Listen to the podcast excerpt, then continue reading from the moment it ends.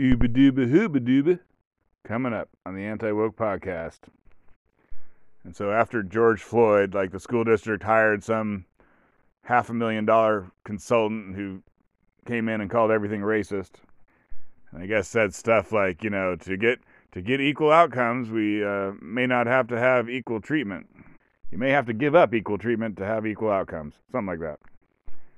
So you might remember, but Virginia has a weird off-year election cycle. So they had elections in 2021, and Virginia is a very blue state because it's all rich, educated people who work in government. But um, anyways, they voted in a Republican governor who didn't exactly run on anti woke, but it, he was considered anti woke, even though he, he didn't say it, but that's how he was taken, and he won. So I don't know if he controls the attorney general or if that guy's separately elected, but anyways, I guess that's a Republican too. And so they're gonna go at these schools for being racist against Asians. I mean, you know, it's they're being they're trying to be racist against whites, but you use Asians as that wedge issue. So something to watch. And then in related news, there's a university called New New University, New College, something like that. It's a public university in Sarasota, Florida. So it's like part of the Florida system. And it's a little teeny college. I think it has 700 students and 90 faculty. And apparently it's super duper woke. And then Ron DeSantis, the Republican governor, he's been attacking woke stuff. I think he put the word woke in one of the bills that he signed, like the Stop Woke bill. But DeSantis appointed six um, right wing people to the board of directors of the college. So I think so now maybe, I don't know maybe there's 11 total. So now it's six and five or something. Anyways, there's gonna be more right wing people.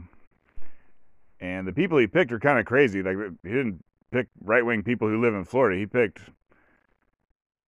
I don't know. He Christopher Rufo. Have you ever heard of him? He's a guy who just makes his money being a culture warrior against critical race theory and he picked a guy from the Claremont Institute, which is a right wing thing in California. So he just he just picked. It'd almost be like he, you know, if if my podcast instead of having sixty people listen to it, if my podcast had a million people listening to it, it'd be like, oh, he picked me. He's like, you got you're anti woke, you're in. Not like, oh, you have a PhD or you have anything to do with universities or whatever. It's just like you're anti woke and you're famous for it, then you're in. And so I think, I mean, it hasn't happened yet, but it's going to happen soon, I guess. And they say they're going to make changes quickly. And then the students, I think, and the faculty, you know, they're all super duper purple haired queers. Um, they're going to fight it. And I guess they got maybe the whatever whatever union the faculty belong to is going to help them. So it's going to be a battle of the board of directors and the governor and this union and blah, blah, but that'll be interesting. Like, let me say a true fact the Black Lives Matter movement has caused the murder of 10,000 black people. Well, that is a true fact, but that's a true fact that you could not say on a university. If you're a teacher, you would get fired, and if you're a student, who knows what would happen? Depends on how, it depends on how many people heard you say it. So that's just another interesting thing to watch. And it makes me wonder about DeSantis. You know, obviously he wants to be president in 2024. So you kind of have to pick your things now that be, but they have to be pop, basically you have to you have to look into the future and be correct that you know is fighting wokeness going to be the thing that Republican primary voters want you to be doing, and, you know, a year in about a year and a half from now, or maybe sooner, maybe you know, starting a year from now and then going up till the election. You know, is that is that the thing that's going to get you over the hump in the primaries? And basically, I don't know. I don't know. Is wokeness? I mean, wokeness isn't going away, but is fighting wokeness going to be just as salient, or maybe we'll move on to something else? I mean, seems like some people are starting to say, "Don't give money to Ukraine." I think I was watching a Fox News clip on YouTube the other day where they said something was racist against whites. So, I mean, that's kind of part of wokeness, but maybe that's going to be kind of a new thing. I don't know. Makes me think of this uh, YouTuber, Alex Stein, that I like. And this guy is a wild man. Um, he's big. He's a big white, I think a Jew. Uh, he's kind of a comedian, but kind of a like a shocking. He does shocking things, and he maybe he'll like he'll go to a pro-choice rally and like hold up a sign above his head saying abortion is murder. Like I don't even know if he thinks abortion is murder, but just anyways, he holds up a sign that they're not going to like and he just like goes into the middle of the crowd and like people will spit on him and try and hit him and try and grab his sign and tear it up. And what's you know, what makes it cool is that he just just keeps a big grin on his face. He's always very nice to people. He never says anything rude. And and he's big, so it's hard for them to push him around. So it's just kind of like whatever. You get to see how violent the other people get to him while he is totally peaceful. Even though he knows what he's doing, he knows he's provoking them to violence. I mean, basically, he goes around and just a big old smile on his face, he lets woke people beat him up. At least that's what he had been doing, but now he's got this new shtick. So he's got this black guy, I guess it's his friend or whatever. His name is Don Terrius, and he's I don't know if this is true, but like he's a fat black homeless man. He's like always taking off his shirt and he's got big man man boobs, and he can't really be homeless because I, I mean I've seen he has videos. Don Terrius has videos on his own where he'll like set up a tent on a New York subway. There we go, performance art. So I think this guy is also a performance artist of some st- some sort. But anyways, you can watch him on YouTube. YouTube, Alex Stein. But the new thing they've been doing is because they're on the right, and so they've been able to get um, members of the House of Representatives, occasional ones, to invite them into their offices in the Capitol building. So you got Alex Stein, which is this big goofy guy who's always holding out a camera filming everything, which you know makes people uncomfortable. You got Don Terrius, who's a just looks like a big fat black homeless dude who's always taking off his shirt. You know, maybe he'll just have like a a suit and a tie, a tie, a suit jacket and a tie, and nothing underneath.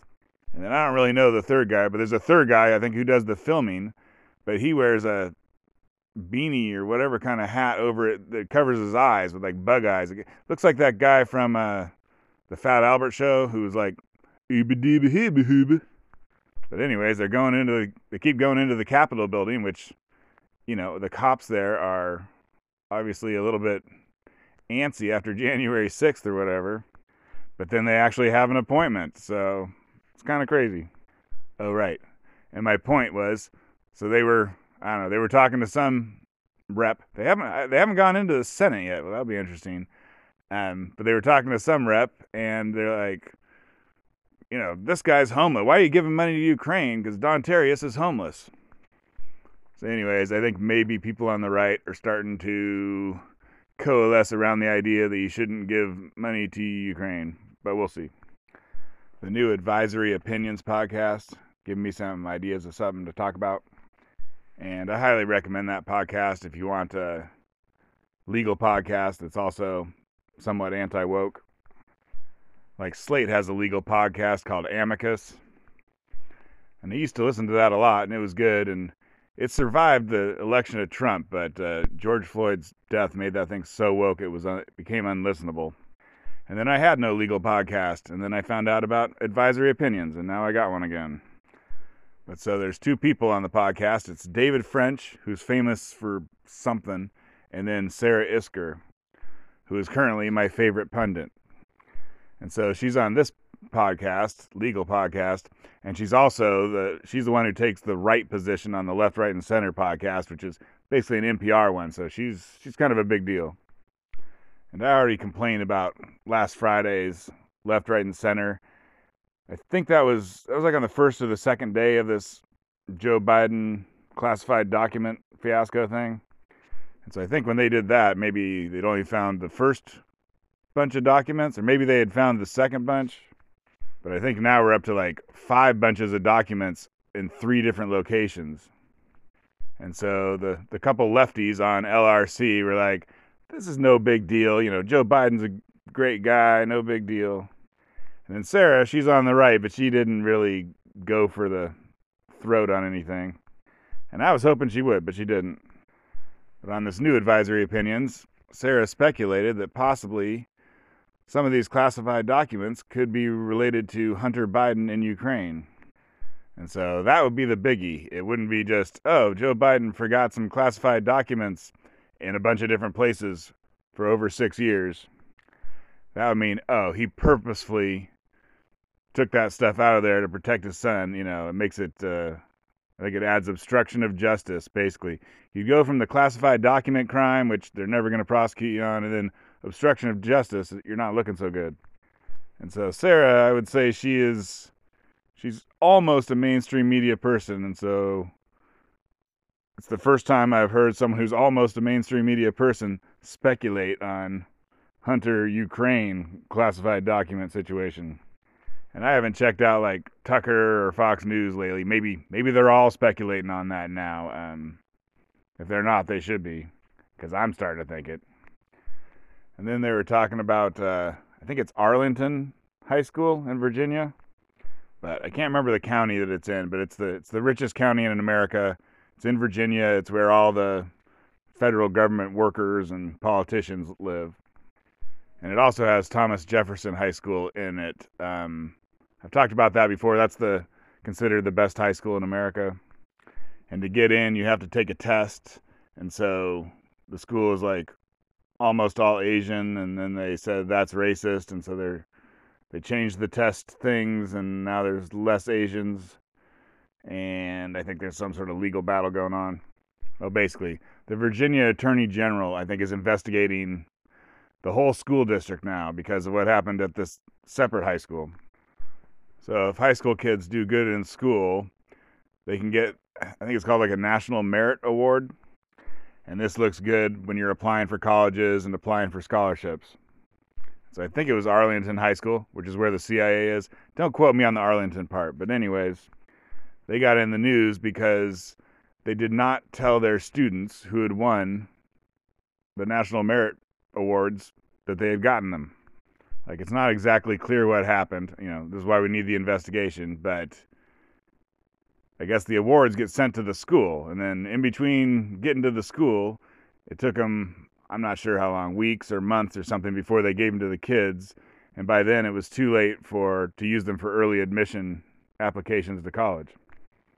So I don't know if like any I don't know if you can point to any individual kid and say this kid would have gotten into Harvard, but now they're only going to Michigan because they didn't get their award on their application or not, but anyways, it was a weird thing to do for the school to kind of screw over its kids. And when that came to light, two other high schools in the school district said, We apologize. We did the same thing. Twitter handle at Anti Woke Podcast, and thanks for listening.